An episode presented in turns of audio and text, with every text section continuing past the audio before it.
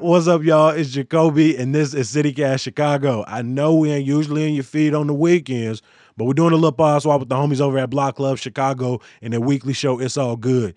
Host Jon Hansen is sitting down with Block Club reporter Mack Liederman to talk about Jim Graziano and his family's generations old wholesale business. You probably know him for selling sandwiches, beef kits, giardiniera, and designer t shirts. Take a listen and then subscribe to It's All Good wherever you get your podcast. Hey there, this is It's All Good, a Block Club Chicago podcast, and I'm your host, Jon Hansen. Let's jump right into it. No time for small talk. Here's episode 37.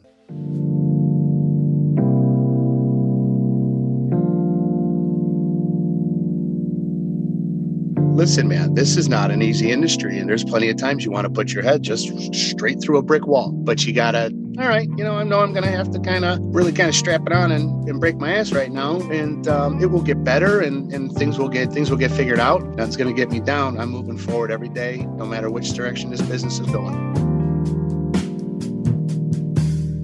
For 84 years, JP Graziano has stood at 901 West Randolph in the West Loop ever evolving from a grocery store to selling wholesale Italian products to now a sandwich spot with a beat on pop culture, the Gucci of Giardiniera, perhaps.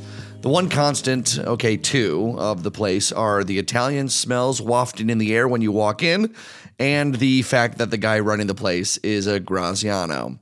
Mack Liederman wrote the story for Block Club Chicago. He's here now, and really, Mack, maybe the real constant is their adaptation to change. Yeah, I mean, every generation of the Graziano family has done something in some shape or form to improve the family business. And Graziano has made it work for the 85 year old lady who still comes in and um, wants her little bottle of Giardiniera, and also, you know, the young hip kids who want to see rappers like Freddie Gibbs. I know it's fourth generation, and that's a lot of ground to cover, Mack, but where does the Graziano legacy begin here in the United States? So it started with uh, Vincenzo Graziano, who immigrated to Chicago from Sicily in the early 1900s. My great grandpa coming here at a very young age. You know, the original story when my great grandpa first first came here, uh, he was a stowaway on a ship chasing a girl. Uh, she had a ticket going to New York, and uh, he was in love with her and uh, he snuck onto the ship. And then a couple days later, he kind of popped out and um, saw her, poured his heart out and she's like i'm on my way to new york. I'm engaged to get married. Heartbroken he also ran into his uncle on the boat. He was coming to america to start his life and uh, so he stayed in new york with him for a while. Had no money into his name worked odd jobs and really is the kind of quintessential immigrant success story. You know, as that story goes, he would go to the markets and uh, grab a couple lemons, throw them in his pocket, go around the corner and sell the lemons. And he saved up and bought a basket, saved up, bought a cart, saved up, bought a horse, saved up, bought a place. All to take care of his family. He started just with a regular old grocery store selling um, milk and bread to neighbors. And then when the Great Depression hit, it forced him to kind of think fast on his feet and close the store. And he ended up working with his father-in-law at the Chicago Macaroni Company. And moving macaroni kind of just taught him the ins and outs of importing and distributing food um, from Italy to the U.S. Humble beginnings into a primary wholesale operation that operated out of the West Loop for decades and decades and generations, in fact. You've already heard a bit from Jim. He's 41 now. He runs the operation, which is blossoming, it's expanding seemingly by the day. Jim talks a lot about the duty to grow, not just for the sake of getting bigger or getting richer, but for the family. Your inspiration, your fire, your motivation every single day is to take care of that next generation. And um, and in turn, they get to learn those very valuable, important life lessons of hard work, dedication, appreciation for your customers. So Graziano now isn't what it was when it started in 1937 at all, but we can get into the expansion and the rappers and all the cool stuff they're doing now, the fashion and everything. But one of the big changes that Jim took on was taking JP Graziano's grocery from wholesales to sandwich maker, and that couldn't have been easy, Mack. So um, when it was Jim's time to kind of step up, uh, he said he felt a magnetic pull to join in on the family business. He was a student at DePaul, but the next wave of Graziano, the next generation needed a steward, and uh, Jim wanted to be that guy. And he looked at the family books and saw that the wholesale business was kind of struggling. So uh, he suggested to his dad, uh, "Hey, why don't we just sell sandwiches in the corner of the store?" And that ended up being their, their greatest hit. Um, wholesale kind of continued to waffle a little bit, but everyone likes to eat a sandwich. Absolutely. And really, the changes at Graziano's mirrors the changing West Loop neighborhood, too. Uh, and something he mentioned was it's if you walk down that street in Randolph, you'll see high rises and shiny buildings. And Graziano said uh, there's a Nobu across the street now, but the storefront for Graziano's right there, just stuck in the middle of it. it, is just utterly, completely timeless. And he's found a way to kind of sell not just food anymore, but the nostalgia of the place, the idea of immigrants building something that's so everlasting in this kind of new sprawling urban metropolis. And I think that just that story, selling that story has really attracted people and kept um, Graziano's in business. You mentioned telling and selling that story, Mack, and really the walls and smells of Graziano's, they tell their own story, right? You walk in and you know you're walking into something with a lot of history. Well, this the spice barrels have always been, you know, kind of a cornerstone of our store. When you walk in those corners, immediately on your right is these big bulk spice barrels.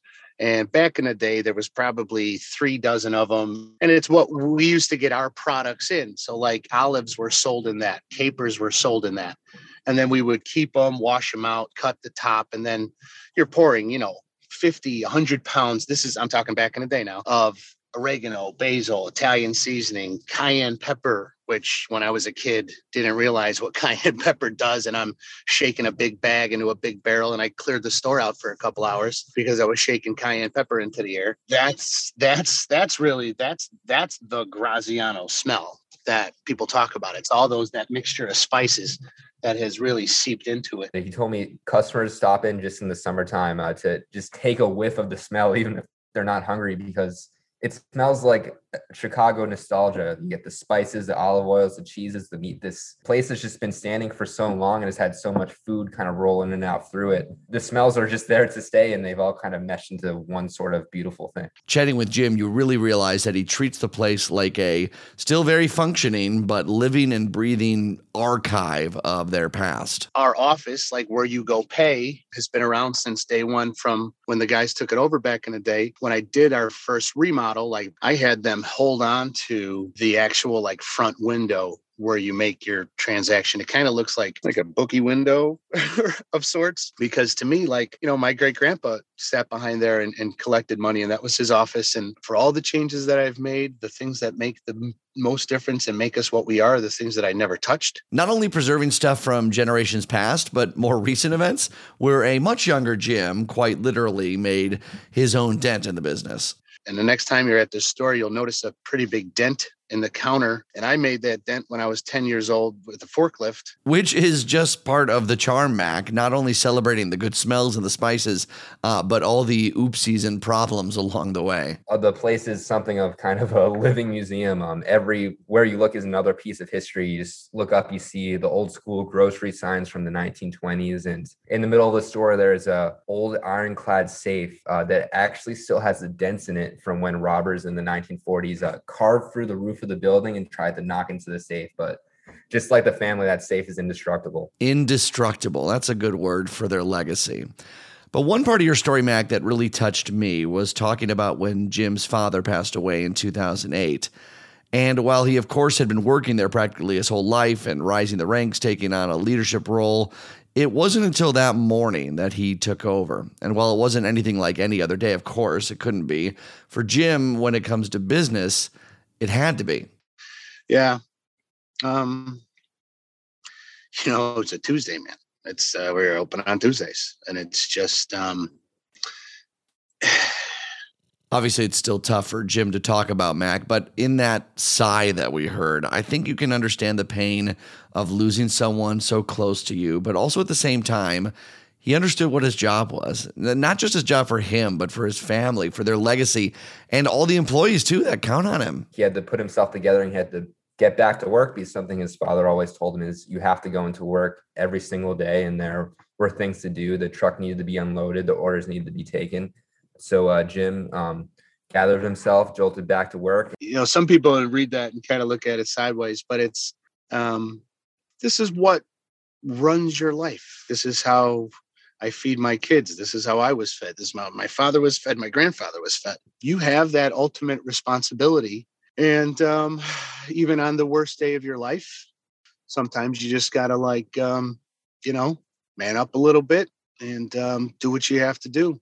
Came down to work and filled the orders and loaded the truck. And I talked to, you know, our very close friends, which was all the neighbors around here, because they know, like, you know, when the locks don't come off the door back in the day at seven o'clock, something's not right. So they knew, and they were all coming in and um sorry just um and they all looked out for me for a long time and um still today you know john from n&g i talk to on a very regular basis they used to be right across the street from us and george from columbus and jimmy andrews from down the block of the paper company and uh, george and jimmy that used to own quality meats and you know that was um they supported you through no matter what and they they looked out for me a lot you know because i was a young kid still and um and they and they really took care of me and they still do today.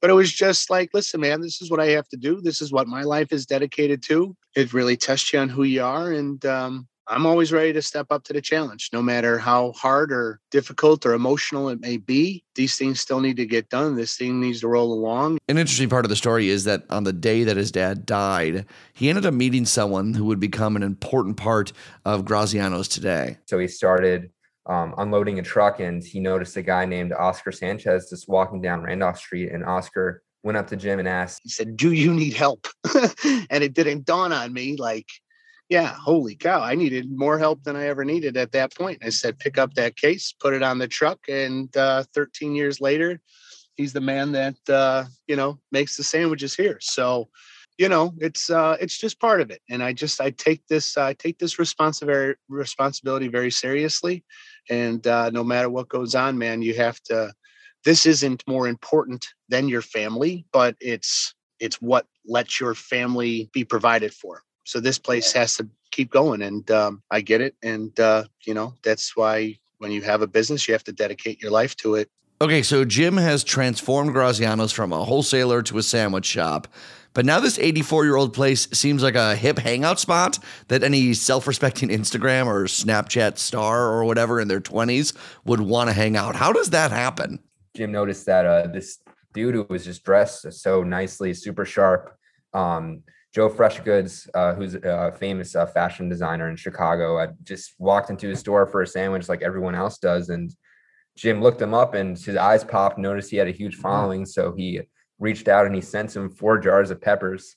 And uh, Joe really liked that. So he sent them back a pair of his New Balance sneakers and friendship this blossomed and they ended up working together to host a midnight pop-up last summer um, after Lollapalooza for Joe's friend Freddie Gibbs and they made some specialty t-shirts they passed out sandwiches and there was a line all the way down the block and all the young kids got to experience Graziano's for themselves That's awesome. You think about the changes that any business has to go through to be open and successful for four generations, 84 years.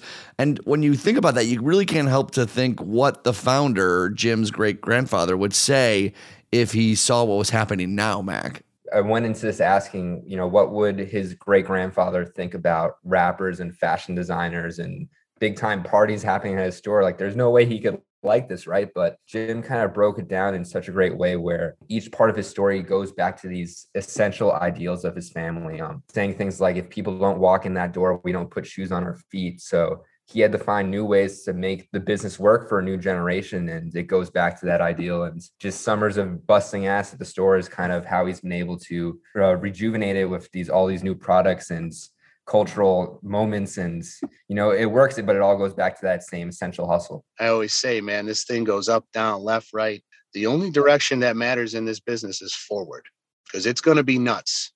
I've experienced it all. It's nuts when there's no business and you're pulling your hair out.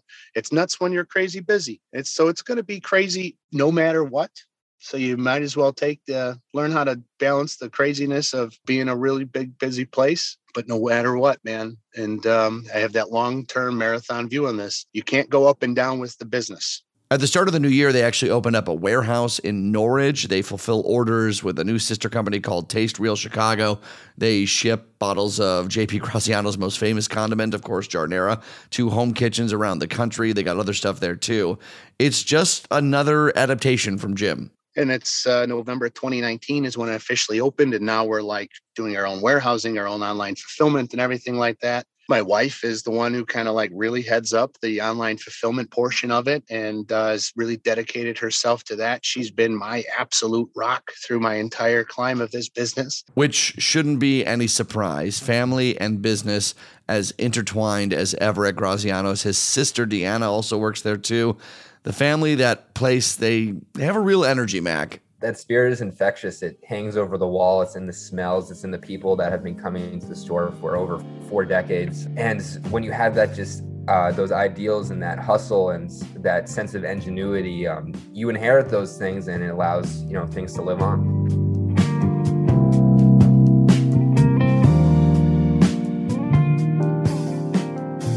I wanted to mention, Mack, that you had another story about Fast Track, which was a legendary hot dog spot right near the L on Lake Street. In fact, it's just down the street from Graziano's, and they shut down uh, recently.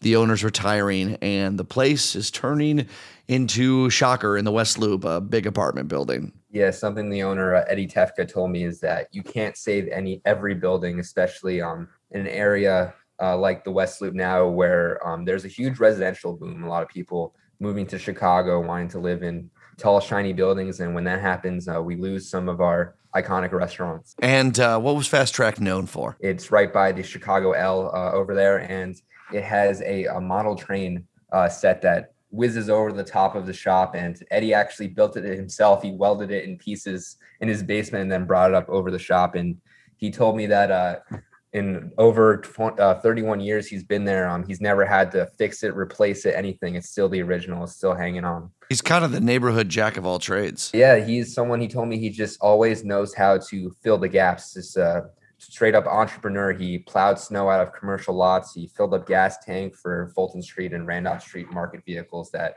someone like graziano was filling up with food.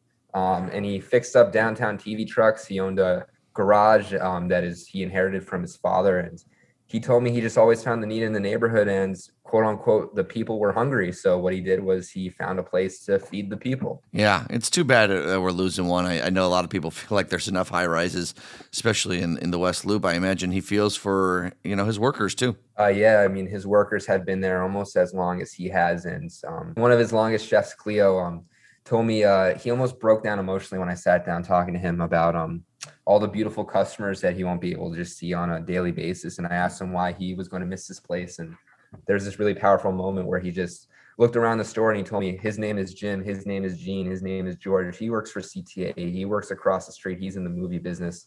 He didn't even have to say anything besides I know all these customers' names, I know what they do, I know who their families are, and I know what they like to eat for lunch. Oh, these two stories back to back kind of remind you just how tough it is to be a small business owner, especially in the food business uh, especially with COVID still, you know, obviously on our radar. And uh, I guess, Mack, my lasting message to people is if you like a neighborhood spot and you love it and it's like part of your, you know, who you are and what you make sure you go visit it and yeah. make sure you still order from there and you tell your friends about it. We have to all kind of rally ourselves to to visit these spots to make sure that they survive yeah, the restaurant business is hard as shit. At the end of the day, um, my dad was in the restaurant business, and something he used to always say is that the profit margins are in the soda. After you pay your workers, you cover your food costs, you pay your rent. Uh, and right now, we see just throughout the city, and the pandemic is really aggravating this. Is food costs are skyrocketing, sales for uh, at restaurants are plummeting, and in these areas like the West Loop, the property is getting more valuable for residential redevelopment, and that's causing restaurants to um, call it a day. And I think when the city loses its iconic restaurants, it loses a piece of its culture, it loses some of its soul. Great job on these stories. Thanks for always joining us, my friend. All right, my man. Hopefully that works for you. It does work for me, Mack, and it works for our listeners too. Hey, I don't want to wrap up with the sad news about Fast Track. Let's go to the good news hotline for some good news. Hi, this is Chrislyn Flanagan, Marketing and Community Relations Manager with Roseland Community Hospital. Throughout February and beyond, we are bringing our mobile dental clinic to the community. Operable for almost five years, the mobile dental clinic has seen over 10,000 patients in underserved community thanks to our p- partnership with the Washington Square Foundation. We are a full service mobile dental clinic. To learn more about the program, you can call us at 773 995 3444 or you may reach us via email at dentalprogram at roselandhospital.org. Have a wonderful rest of the day. Thank you. Bye.